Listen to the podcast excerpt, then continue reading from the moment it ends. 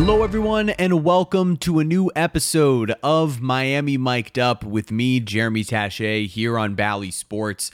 A fun episode headed your way with a couple of different guests. First, our main featured guest for this episode is Mike Cunio. He's the sports anchor and reporter over at CBS here in Miami. He's also sometimes on your screen for CBS Sports HQ, but mostly he's a Miami native who went to Christopher Columbus High School before going to FSU and ending up right back down here in South Florida, where he began his career as a producer and worked his way on air. I'm excited to be able to talk to him about his journey a bit. And our second guest is Coach Tony Fiorentino. You guys, of course, know him for his years as the color commentator on your Heat basketball games. But of course, he's involved in the community with the junior Heat camps. He was also an assistant coach with the Miami Heat from the very beginning. He is a Heat lifer through and through. And he's back for some more analysis this week on this year's team and to share some stories from the past. And I think we're going to start involving Tony Fiorentino a little bit more often to bring him in to share some of those stories. So I'm really excited to have him involved here with Miami Mic'd Up, sharing some stories as a new featured segment. And I guess we'll workshop some names on that going forward. But anyway, here we go. So first, it's a conversation with Mike Cunio of CBS4, then Coach Tony Fiorentino. Enjoy this episode of Miami Mic'd Up. Very excited to have Mike Cunio here on this episode of Miami Mic'd Up.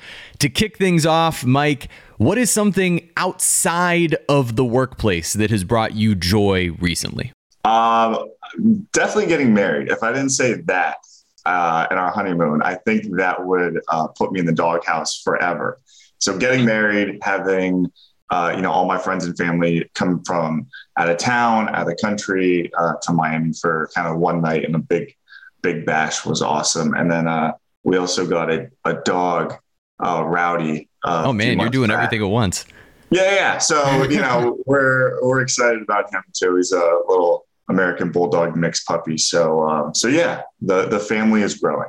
All right. We have to see that puppy on both Instagram and Twitter more often than he's been posted, unless I've just been missing it. Maybe he's been posted a lot and I've just been missing it, but I need to see that dog immediately.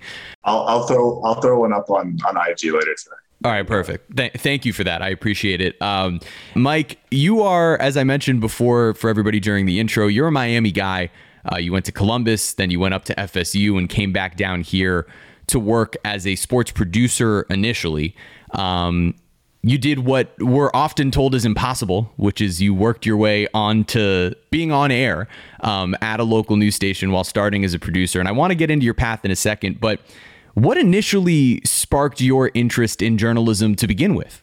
Well, it was more so an interest in sports. I don't know if you can hear Rowdy barking right now. Yeah, there we go. It's perfect. Make it a cameo. I apologize for that. It was more of an interest in sports in general. And I think just playing everything. I never honed in on one sport. Like as a kid, I kind of did everything and just kind of fell in love with sports and athletics, and then watching SportsCenter, just the whip around of everything, seeing the NHL, NBA, NFL all in one place. And I just wanted to do that because it looked like people were having fun at work.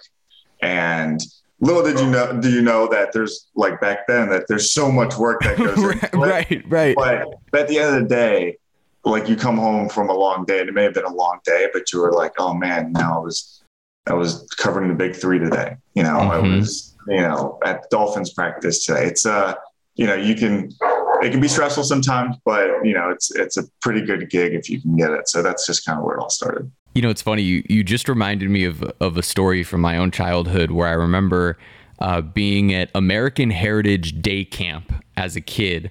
And these counselors, who now looking back were like probably 15-year-old kids, were just on a rainy day trying to ask us trivia, and they asked us to just name SportsCenter anchors.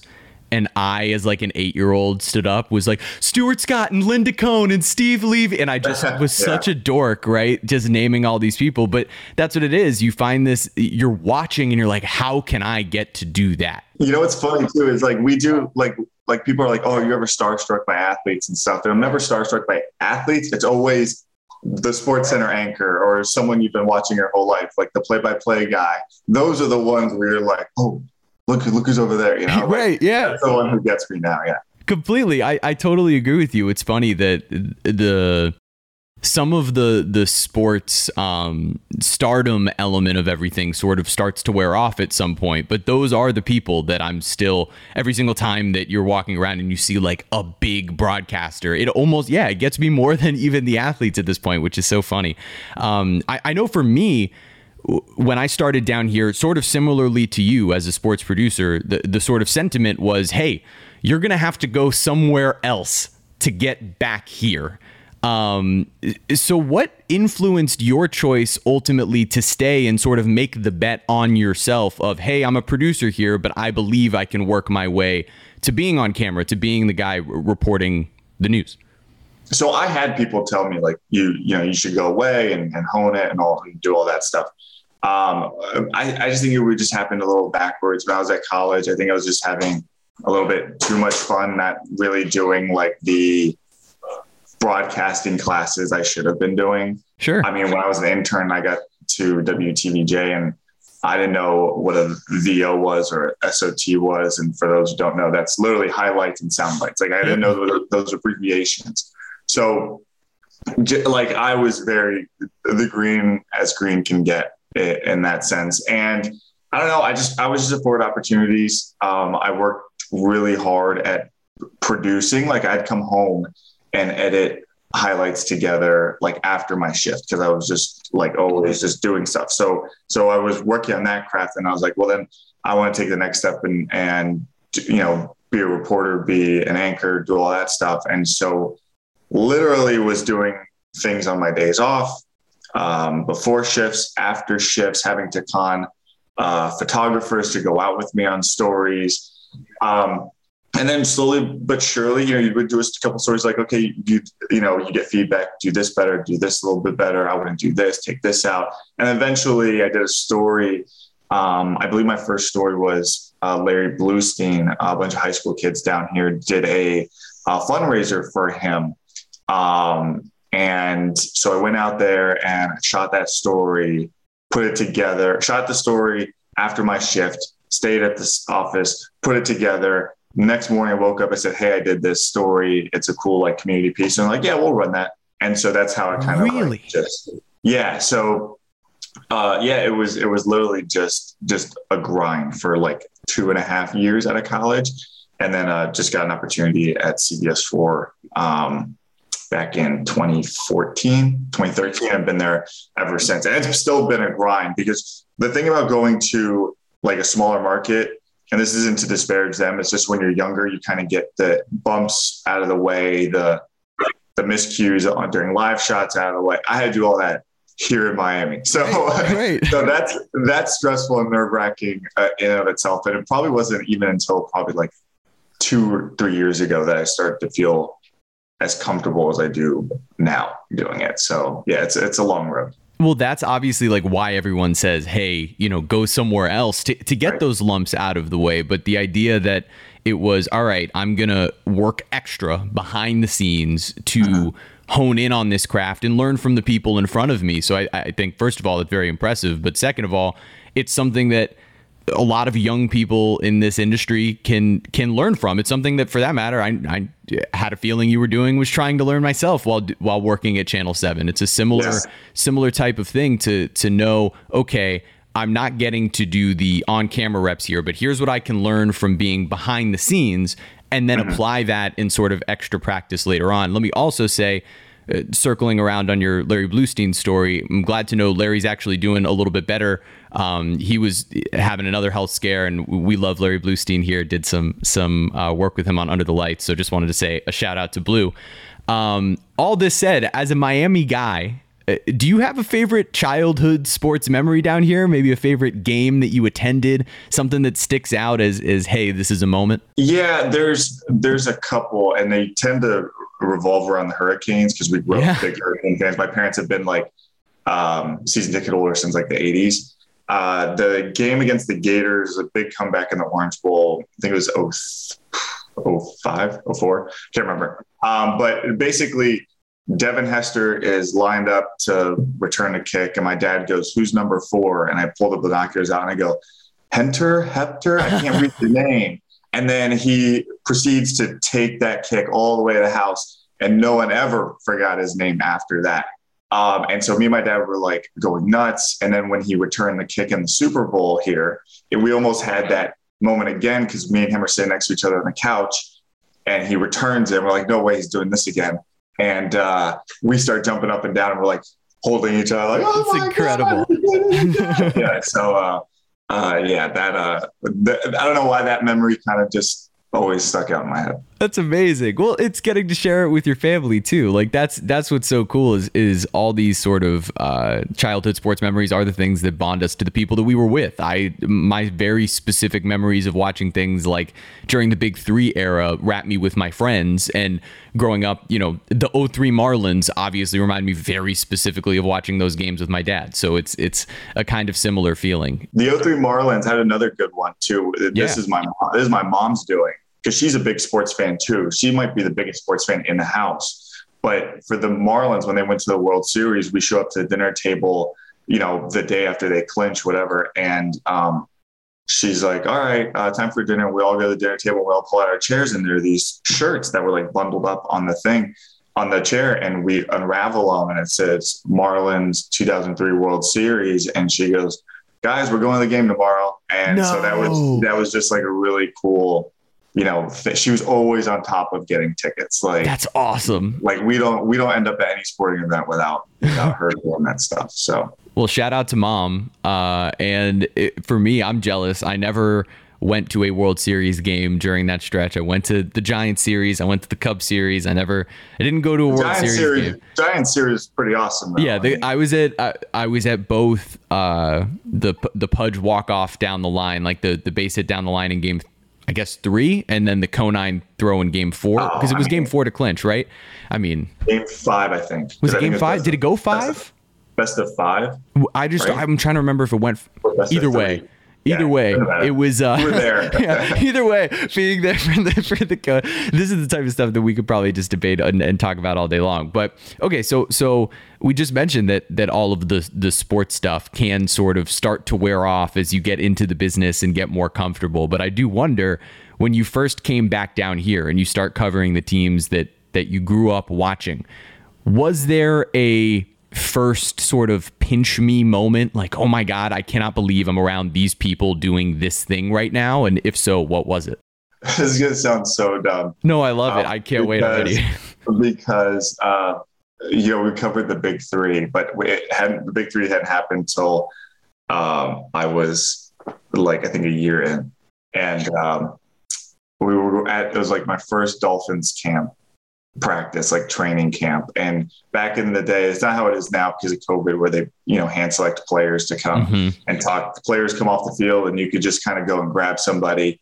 And our photographer at TVJ was like, oh, go get him. And I think it was Carlos Dansby. And I'm sitting there interviewing him and I'm like shaking. Yeah. Right? And he looks at me and he's like, hey man, like lock it up. Like, come on, we're here to do an interview. Why need you like shaking all the time? And like, I'll never forget that. Just being like, oh my God, my God. And the right. So, and the Big Three, I mean, I, as a producer, I got to be in the locker room for like those celebrations with Joe Rose, trying to like navigate with him through live shots. And I mean, that is just, I don't know if that'll be topped. Like doing that year in and year out was just insane. Well, and to be able to do that so early in your career, right? Like to be around this epic dynasty so early on, and to be able to sort of stick with those memories and experiences and allow it to sort of dictate where your career goes from there is pretty cool. I can relate to the being around people that now it seems so silly to have been nervous, but yeah, like the first time standing and interviewing even a special team, like a punter, arm shaking, like, oh my God, I'm here with these people. And not even about the athlete as much as I was like, oh my God, it's all these people I've watched on TV for my whole life, right? Like I'm standing in this circle with them. If I ask a question and it's dumb, they're going to think I'm dumb. Like that's what's going through your head. And it's, of course, that's not what's happening. Everybody's just there doing their job. But that's what's going through your head when you're first starting, especially. And this is something I guess you and I can both relate to when you're starting in your hometown market. So it's something that's a specific dynamic. It's a little nerve wracking because you're like, oh, if it's a dumb question, you're not worried about like the general public being like, that was a dumb question. Right. It's your group chat going, bro, what was that? Yeah, exactly. Exactly. So, especially during like during live post game press conferences after like a Dolphin game or something where you know everybody, not just that you know that you work with, but also all of your friends are watching. And so if they hear your voice, you can get you can certainly get razzed for it. All right, let's start talking about these teams real quick. The Miami Heat, we'll start there. They're the best team in the Eastern Conference. As we're speaking, this is Thursday morning. They lost last night to the Phoenix Suns without Jimmy Butler. But really the story of the week has been the return of Victor Oladipo. Yeah. I want to know what you've seen from him in these first couple of games. And obviously this is instant reaction that excites you. But more, what do you think long-term this season that his addition can do for this team that was already playing at such a high level? So the first thing that jumped off the screen that was the first couple games is the explosiveness he actually came back with. It seemed like there was a level of no fear considering he missed a year. He just was ready to go. So you think sometimes maybe there's a hesitancy, and I kind of have not seen that whatsoever with him, which I think is really, really good and real big positive. Now, Victor Oladipo, he's been an all-star. I don't know if Miami necessarily needs him to be an all-star again, considering the injuries and stuff. But if he gets back to that level, more power to him. And that's even better for the Miami Heat. But they just need him to be healthy and to play the defense that they know he can play, because that defense is going to come in handy. Maybe not necessarily now in the regular season when things are a little bit more fluid up and down the court, but in the playoffs, I think it'll just add a layer of depth just in case someone else goes out. And then if he can, if his scoring, follows that defense as well, if one translates to the next, great. So I just think with him just being healthy and being the defender that the Heat brought him here to be, I think that's going to go a long way. I don't think he has to, be Tyler Herro out there. Right. He doesn't have to be going out there getting the 15 to 20 points. If he's out there getting you 10, 15 points and locking down someone on defense and picking up a couple charges a game, then this whole experiment was worth it. Right. Absolutely. Well, and especially like in a couple of the things you said there, it's like he doesn't need to be Tyler Herro. You'll need in the playoffs one Victor Oladipo game. Probably, right? Somewhere along the way where he's dropping 23 points on 12 shots and all of a sudden it's like, all right, cool, there was the Victor game. But if he can step up defensively, and there is something about, watching the game last night and when you see Herro and Lowry and Oladipo on the floor at the same time. And it is just,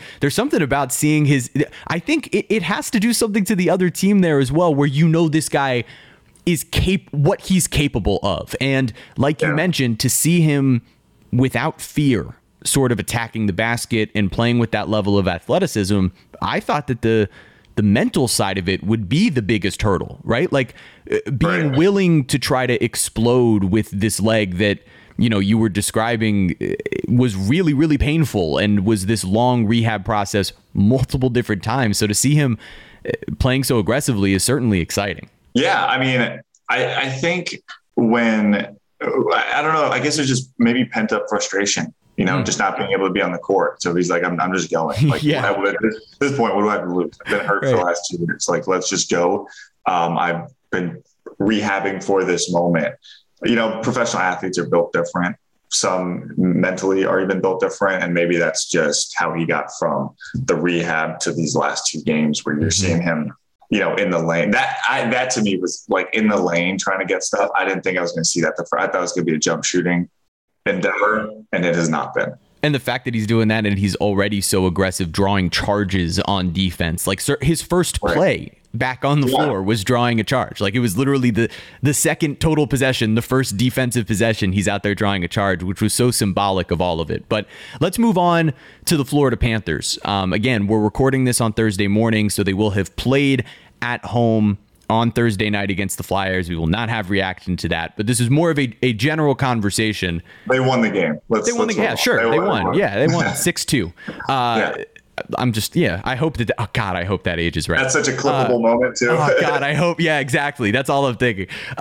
So they had lost three straight. Everybody seemed to, you know, be running around with their hair on fire. And then of course, now they've rebounded, winning four straight at the time of this recording. So what or who on this Panthers team, so what being a unit or who being an individual player, makes you most optimistic come playoff time that this team will overcome the hurdle that they've been up against the last number of years and actually, you know, make a deep playoff run? Do you remember when they were about to be eliminated from the Lightning last year and they kept showing Jonathan Huberdeau on the bench, like emotional? I do. That is what leads me to believe they're going to get past the first round at least. Because I think the way, let's just start with, and we're going to talk about the what and the who, it might be him, just the way he's played all year to go from, we all understand that Alexander Barkov is the best player on this team. But I don't know if he's the best player on the ice every single night because the way Jonathan Huberdeau has been playing, and that's no knock on Barkov. Huberdeau has just raised his game to another level this year. When you see, let's just for argument's sake, call him your second best player, as an MVP candidate, like right. that is wild. And when you're getting that kind of production and depth along, I mean, look, I look at Ekblad, Norris Trophy, possible candidate, Hart Trophy for Huberdeau, possible candidate, Calder Trophy candidate, possibly Franton Lindell. It's like you're going down the list, and all of a sudden there's like a Panther checked off on every single major award. So that to me is just telling me that everyone understood the opportunity they had last year and how good they were last year, and they just ran into a buzzsaw in the Lightning. Whoever won that series maybe goes on to win the Cup, and obviously the Lightning did. I just think that's it. I just think they know they are uber talented, and I think defensively we've seen it a couple games where the defense hasn't been there in front of Bob, and some of these goals get let in. And if Bob's going to be up and down, the defense needs to be better. I just go back to the Ottawa game where they gave up 18 shots. That's where that defense needs to be. They need to be like in the 25 shot range. If they're just allowing 25 shots to get through, I think Bobrovsky can handle that in the playoffs, and that's what you need. I think that defense has the potential to be really good between, you know, Uyghur and Ekblad and all these other guys. I think. I know that was a lot for what you were asking. No, this is good. This is all the analysis I'm looking for. That team is just so loaded up and down that I just think they have the ability and the capability. And then you listen to them after games. I think there's a little bit of humility there too. I really did not try to rhyme all that. Because you hear them talk about, hey, we're starting to get confident on the road. I mean, you're starting to get confident on the road, brother. You guys are the best team in the league. Yep. So yeah, it's, you know, I think they kind of take things step by step, which I think is good. And they had to, considering what happened at the beginning of the year with Q, like everyone needed to pump the brakes. So it's so impressive the way that they've sort of been able to maintain that level-headedness this entire time. Like, you know, we talk about, like, a perfect example would be Duncan Robinson in basketball, who talks about, like, you can't get too high, you can't get too low as a shooter because, you know, eventually things are going to even out. The Panthers, despite having this season where they've basically blitzed through the entire thing and all of it has been positive, except for a couple of hiccups here and there, namely, obviously at the beginning of the season, losing your head coach, which is a more than just a hiccup.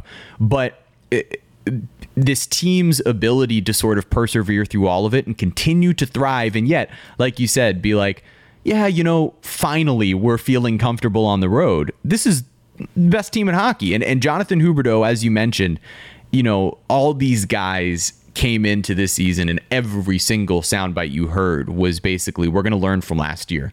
We're going to learn from last year and we're going to move forward. And they felt like one of those teams that we've seen in the history of sports that gets beaten down and beaten down and beaten down and that eventually is ready for their moment. We felt like that's coming all year. And to see, like you said, a guy like Huberdeau playing so well that you can question whether or not he's the best player on this team. I mean, when you have stars like that are that great, playoffs are the time that they shine. So I'm excited to see this run. I know you are as well, Mike. It should be fun. Ekblad, we interviewed Ekblad a couple of weeks ago, and he mentioned that like chemistry and another year together goes so far in the NHL. And I often think back to the NBA and to what you said, like just breaking through. You look at the 2006 Heat team, like they had to go through those bumps against the Pistons before they learned really how to win. Exactly. And so I think the Panthers have finally figured out how to truly win, not just be a good team, but be a very good team. Yeah, I mean, I think that's the entire thing in sports, and this team has a tremendous chemistry that you see them on and off the ice. Like, these guys really seem to like each other. Last sports thing we'll do here before we play a quick game and let you go. I want to talk about football. I want to talk about the Miami Dolphins. I do want to get into the Fins, but first, you were at the NFL Combine, so just wondering if you had a moment out there or anything that stood out, whether that's Dolphins related or otherwise, that you'd like to share from the NFL Combine. The amount of access you get to players and coaches just walking around, I think my biggest piece of advice to any up-and-coming aspiring journalist is just get to the Combine. Just really? Go see the event. Yeah, if you can. Yeah, it's incredible. It's like a relaxed version of the NFL. I don't think we typically see very often because the league can be a little buttoned up. But it was really an awesome experience. But look, just going out there and I guess meeting some of these guys at like a younger age and to me, I've seen so many guys come through leagues, and now I feel old because now I see their kids coming up through high school and college and stuff. So to me, it's kind of fun to see them, at, almost as NFL babies, getting to talk to them and seeing how their heads are spinning like a million miles a minute, because some of them might be first round draft picks. Some of them are stressing out because they don't know if they'll be drafted at all. So all these guys are just working so hard and trying to, give off their best first impression to these teams. It was kind of a different way to see football players for a couple of days. Imagine going to like an internship fair in college, except when you were doing all of your introductions to all of the people for the internship fair, you then had to go speak to the media about what those introductions were like how nervous you would be. I can't even think about it. It's just a giant job fair at the end of the day. Right. And by the way, millions of dollars could be on the line. So totally. No pressure. If it leaks that you did poorly on this Wonderlic test, then it could cost you millions of dollars. And that's just one thing. One handshake, one conversation goes the wrong way. You sit in front of the wrong GM. It's so wild. And that could be a team trying to get you, teams leaking stuff out because they want you, but they're costing you a couple $100,000 here and there. Yeah, it's a really crazy process when you think about it, the stakes that go with just this giant job fair. But that's pretty cool. Okay, so one of the things that I loved most that I saw out of the Combine was Mike McDaniel's presser. I'm all in, man. I love this guy. I think that Mike McDaniel is just fascinating. And for those who haven't watched his full interview on the Pat McAfee show yet, it's amazing. I just think that he's fascinating, and the way he approaches the game is really interesting. So wondering through what you've seen so far, the conversations that you've had with Mike McDaniel, what's your either favorite attribute or an attribute about Mike McDaniel that stands out to you that makes him either different or you believe will help make him successful as a head coach? It seems like with some of these like high IQ guys, like the personality doesn't always match. And he's just, I don't know. It just seems like those two things are on the same level. So that's something I look at, that at least it'll be, interesting and fun to cover him, because I think we'll get a lot more insight into things that the Dolphins are thinking and doing. And so we might get a little change of pace when it comes to covering them. Right.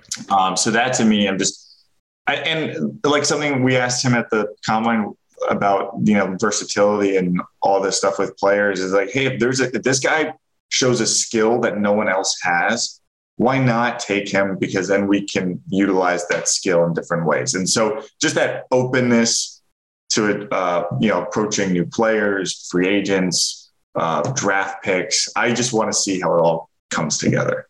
I think one of the biggest things in coaching, and as the average age of all of these leagues continues to get younger and younger and younger, right? Like leagues, and particularly the NFL, continues to cycle through players really quickly. So you're basically getting guys through one coaching cycle, through one contract, no differently than you get them for 4 years at a university. And I think one of the most important things in coaching is teaching. And I think that sometimes there's this weird expectation from these head coaches that all these guys are like immediately going to be perfect professionals by the time they've come around, or that their assistants will just make that happen within the span of a year.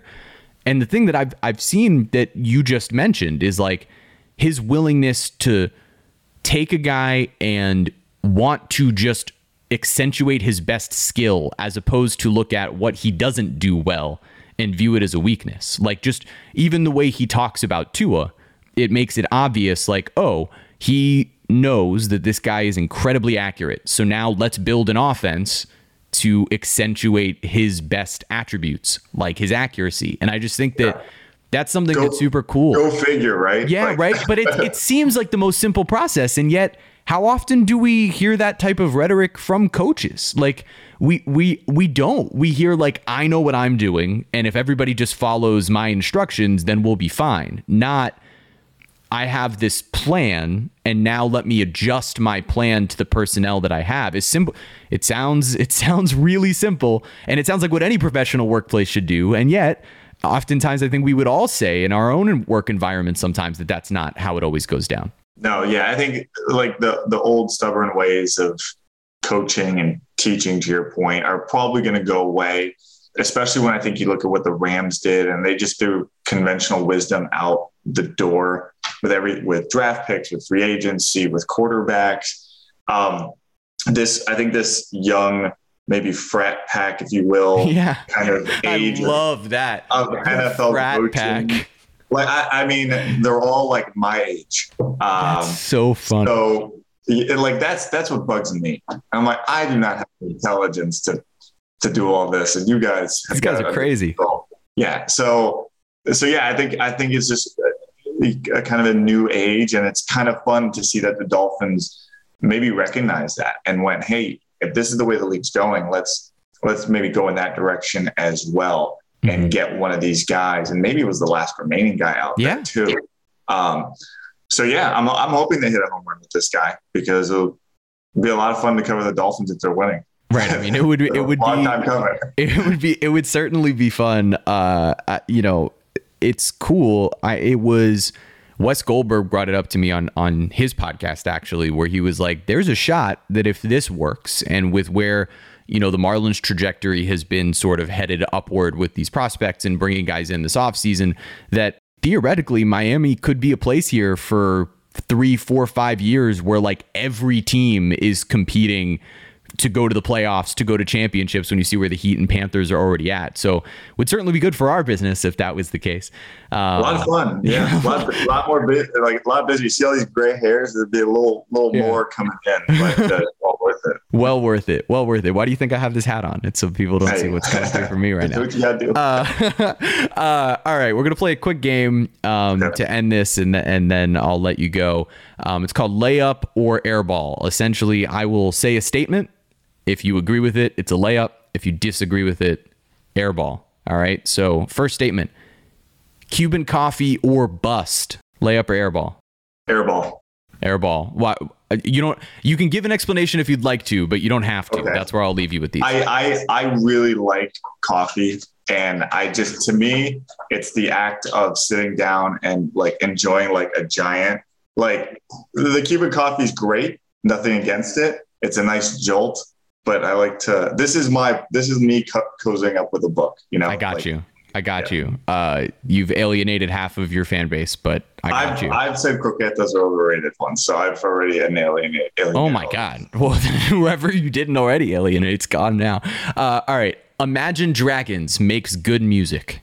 Layup or airball? Airball. Yeah. I will say, and this is part of the reason included, not as bad as everyone says. Not great music, but not as bad as everyone says. We've made them into Nickelback, and they're not Nickelback. That's all I'm saying. And also Nickelback isn't that bad. They're bad, but they're like overplayed, and they're a meme now. They're a meme. No, hold on. They're a meme. They're bad. But do they not bring you some nostalgia? All right, that's all I'm saying. They don't bring you nostalgia to 2006 when everybody sang horribly like that. I can't even name an Imagine Dragons song. No, not Imagine Dragons. I'm talking about Nickelback now. Oh, Nickelback. Oh, yeah. Well, yeah, but like funny nostalgia, like funny nostalgia. Yeah, that's all I'm saying. That's right. We have to. We've already turned them into a meme. So now that we've turned them into the meme, everybody's got to get over it. Now it's not cool to hate. That's all I'm saying. I'm trying to get on that second wave of Nickelback. Who was the guy who made the Imagine Dragons meme about them being bad? Because that took off, and that was just really unfair to them. That's what I'm saying. I'm just saying I feel for them, and I don't think they deserve to be as hated as they are, despite the fact that they've been every single ESPN commercial for the last, 7 years, and that's part of the overplayed element. Okay, running is fun. Layup or airball? Layup. Oh, layup. You're a runner? I used to be.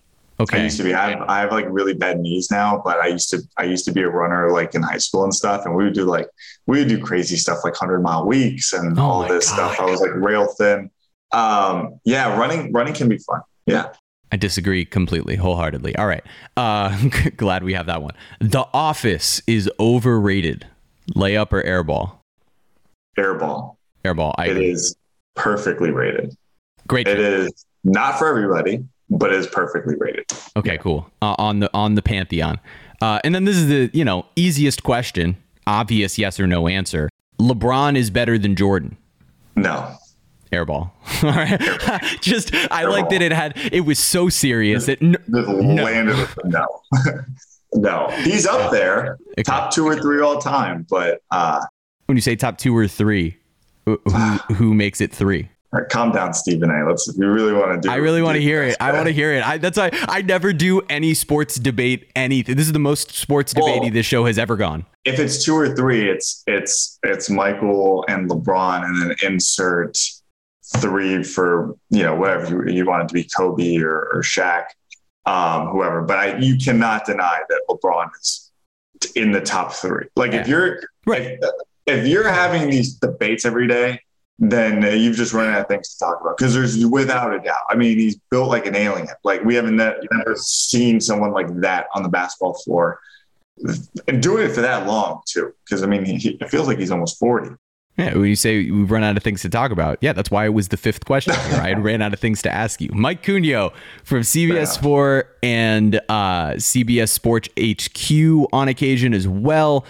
Anything that you would like to plug or mention before we wrap up here? No, you mentioned The Office, but I feel like Scrubs doesn't get enough love on these podcasts when people talk about shows. That's actually what I named my dog after, Rowdy. It's a dead dog in Scrubs, so I want to be Rowdy. A shout out. Yeah.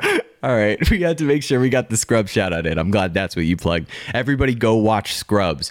Thank you everyone for listening to this episode of Miami Mic'd Up. If you were listening on Friday, the Heat play the Cavaliers tonight on Bally Sports Zone. You can tune in at 7:30 for the Heat Live pregame show and enjoy all sorts of Florida Panthers hockey and Miami Heat basketball over the next couple of weeks as these seasons wind to an end on Bally Sports, Florida and Sun. Mike Cunio, thank you very much for joining this episode of Miami Mic'd Up. And very pleased to welcome back to another episode of Miami Mic'd Up, the coach himself, Tony Fiorentino. Coach Tony, it's wonderful to have you back here on another episode of Miami Mic'd Up. Thanks for taking the time to join me. Anytime, Jeremy. It's fun. Well, so let's get right into the basketball then. With the Heat, they've won 7 of their last 9. We've seen Bam continue to emerge as a presence offensively. Caleb Martin went down last night, but it does seem to be better news on that than worse news. He's listed as questionable for the Heat's next game. But the talk of the town, and I had a conversation with Mike Cunio earlier on in this episode of Miami Mic'd Up about him. The talk of the town has been Victor Oladipo and the addition that he is to the Miami Heat, the addition we've been waiting to see all season long. So I'll ask you, Coach, what can he do specifically to help elevate this team that was already playing so well? And is there any player in Heat history who he particularly reminds you of? Well, first of all, Victor Oladipo was a 2-time All-Star before he got hurt, when he hurt his knee originally about 3 years ago. And he was first team All-NBA defense. People forget about that. He was a lockdown defender. Now, maybe a lot of that was because he stole a lot of passes. Like Dwayne Wade, he played the passing lane, got great instincts that way. But he's a guy offensively. In the NBA, you need guys today. We always needed guys who can break guys down, getting to the rim. And then the three-point shooting is important today. And the way you set up the threes is to get guys breaking guys down into the lane like Jimmy Butler does, and then setting up the three-point shots like Herro does. So Oladipo's another guy that can break his man down. He likes to go right a lot, but it's very difficult to keep him from doing that. He's very athletic.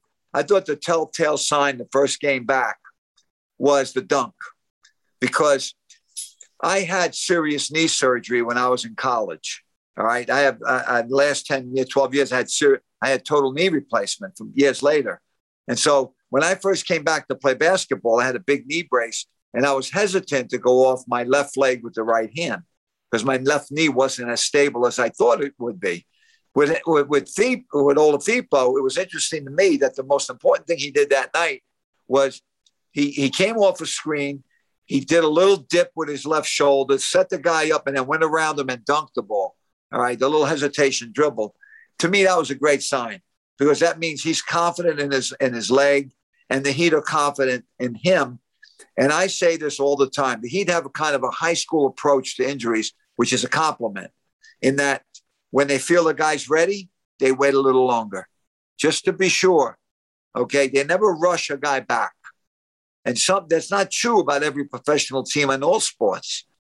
When they're not, when he's ready, when that guy's ready, they wait another game, another practice, another day, and then they bring him back.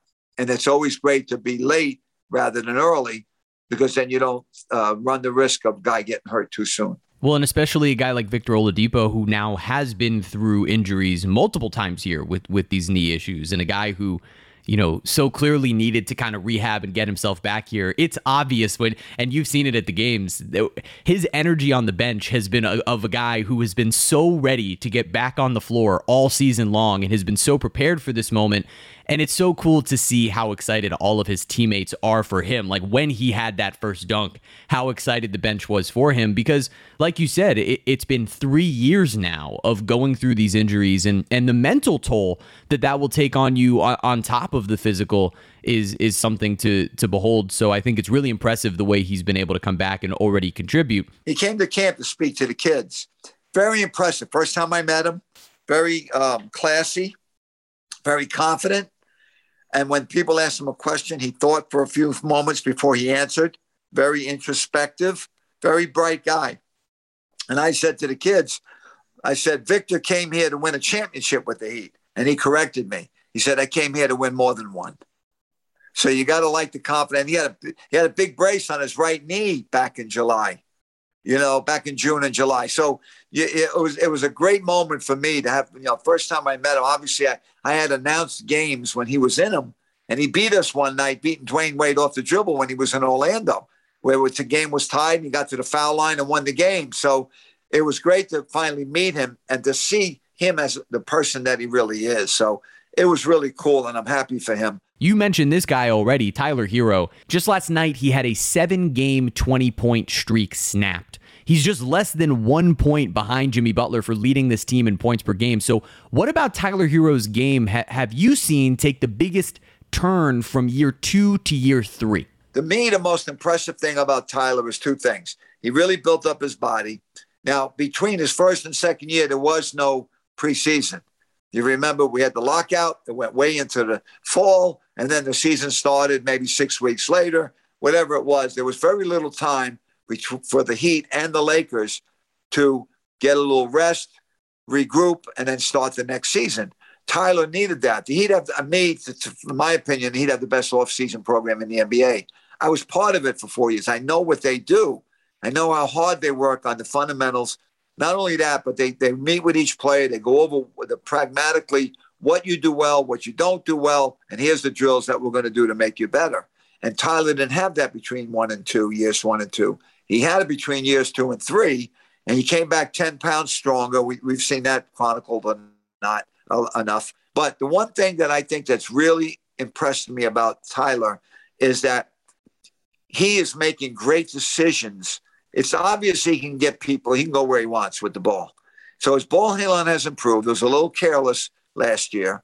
His ball handling has improved. It's still got to get a little better in the open court, but taking guys off the dribble in the half court and making decisions. Not only does he recognize guys who are open or going to be open, but then he delivers the pass. So he's making very, very good decisions as a third-year, 22-year-old player that you don't expect a guy to do. He's shown a lot of maturity to his game where he's not really forcing bad shots. He's getting into the lane, he's dishing it off the guys who are open.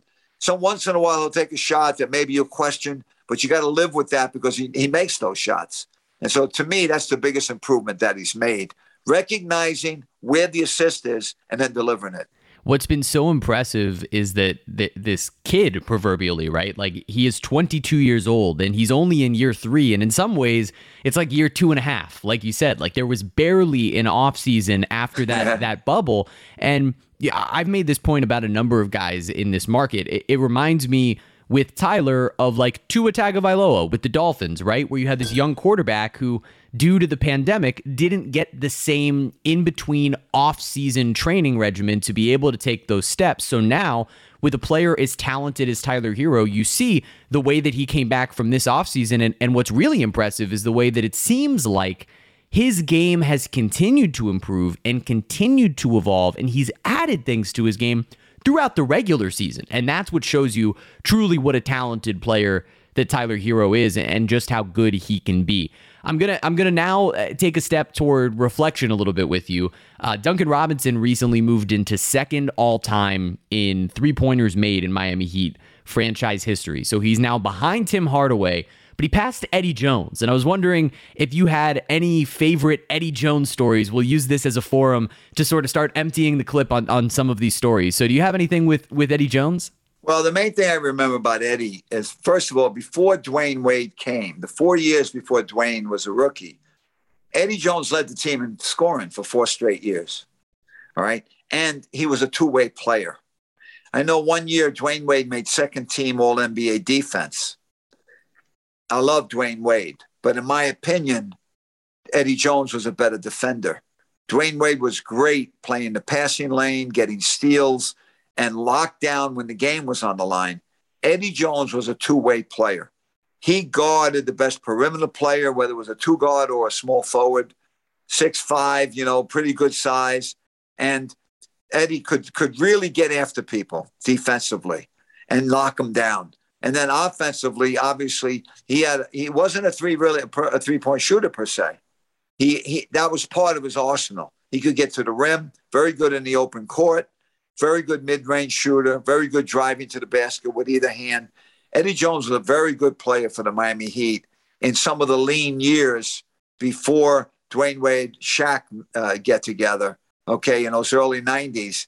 And in the early 2000s. And really, really did a great job. Late 90s, early 2000s for Eddie Jones. And I've met him a few times on the golf course. Really cool guy. Really good guy. Well, he's a pretty good golfer. Well, it's always fun hearing the stories of any of those guys like you mentioned that kind of sometimes in those in-between years where we reflect so specifically on the very beginning and then 2006 and then the Big Three era. And we have to remember some of the players who were crucial to franchise history who are existing in some of those years that were a little more up and down. But all right, now going ahead and looking forward for the Miami Heat, they have 4 more games left on this homestand, a ton of home games through the rest of the year, which is obviously good news for Miami. It's the Cavs and the Minnesota Timberwolves on back-to-back nights on Friday and Saturday night, and then the Detroit Pistons and Oklahoma City Thunder. Your expectations here on the rest of this homestand as the Heat have 4 more games to go. Do they need to go undefeated? Does the back-to-back sort of play into things here as they're chasing this 1 seed? Do you anticipate a 4-0 stretch here from Miami, or is a loss here possibly acceptable? As you know, I'm a former coach, so the only thing I deal with is the next game. All right, and it's great to be home. All right, but all I know is Erik Spoelstra's got like 100 great characteristics. Every coach has their idiosyncrasies, characteristics, strong points, things they need to improve on. All I know is in the 14 years that Coach Spoelstra has been the coach, one of the characteristics I love about his team is that when they feel they've been embarrassed, when they don't play well, when they couldn't do it, you know, last night was a bad night for the Heat because Phoenix played at their best and the Heat didn't play well. Phoenix had revenge on their mind because the Heat beat them by 23 in Phoenix, and they didn't come out playing well. I guarantee you Coach Spoelstra is going to go over some of the tape with them, show them where there wasn't the same energy and the same resolve. And his teams usually respond in the next game. And so the next game is on Friday night against Cleveland, a team that's beaten the Heat twice already. That's one of the biggest teams in the league, although they got one of their main players out. They're going to be a tough good. Garland has been unbelievable. He's really emerged as one of the really, really good guards in the NBA. That man can really play. I can see him maybe as a future MVP of the league. That's how good he is. And he reminds me, he's a little like Jay Morant, maybe not as athletic, but as effective, Ja Morant. And so Friday night, to me, is you're going to see right from the beginning how focused the team's going to be. People don't realize how intense Coach Spoelstra is. They see this young guy, looks like he hasn't aged on the sideline. He's very cool during the games, never shows much emotion. But let me tell you something. That man hates to lose. And usually the team will reflect the same attitude that the coach has, the same demeanor that the coach has. Those guys are going to be ready to play tomorrow night, especially losing twice to Cleveland and then feeling a little embarrassed by the way they played against Phoenix. There's a reason why Coach Spo is always saying for competitors only, because he is the ultimate. Like you said, the reputation is there with some of the players on the team for being intense, but we know Spoelstra can be as intense as anyone when it comes to winning. Tony Fiorentino, thank you for taking the time to have this conversation with me. For those who have been listening so far, just so you know, and a reminder, Coach Tony will be on this show every other week through the rest of the Heat season and into the postseason. We've just made that deal before we started this recording, so he'll be back on here sharing some Heat stories and some Heat analysis with us as well. Tony Fiorentino, thank you again for spending some time with me on Miami Mic'd Up. And before we finish up, feel free to plug anything that you got coming up. I'm looking forward to it, Jeremy. Just let me mention, we got a Heat basketball camp coming up, the spring camp, March 22nd. To the 24th, 3 nights at Slam High School near Marlins Park from 9 to 3:30. And it's for ages 7 to 16, boys and girls. You can sign up at juniorheat.com. We have a great time at camp. It's really a lot of fun. I'm looking forward to it. I love those camps. I will endorse those camps. They are as good as it gets. It's high quality. And when Tony Fiorentino is involved, you know it will be a lot of fun. Tony, thank you so much once again for joining me on this episode. Everybody go register for Heat Camp, and I look forward to talking to you again sometime soon, Coach. Everybody watch the Miami Heat basketball game tonight, starting with coverage at 7:30 on Bally Sports Sun. Heat and Cavs should be a good one. Thank you for listening to Bally Sports Florida's Miami Mic'd Up with me, Jeremy Tache. And a special thank you to our national sponsor in Southeast Toyota. Visit your local Toyota dealers or Toyota.com today and take advantage of the amazing deals on their full line of vehicles. No matter your destination, Toyota goes with you. Toyota, let's go places.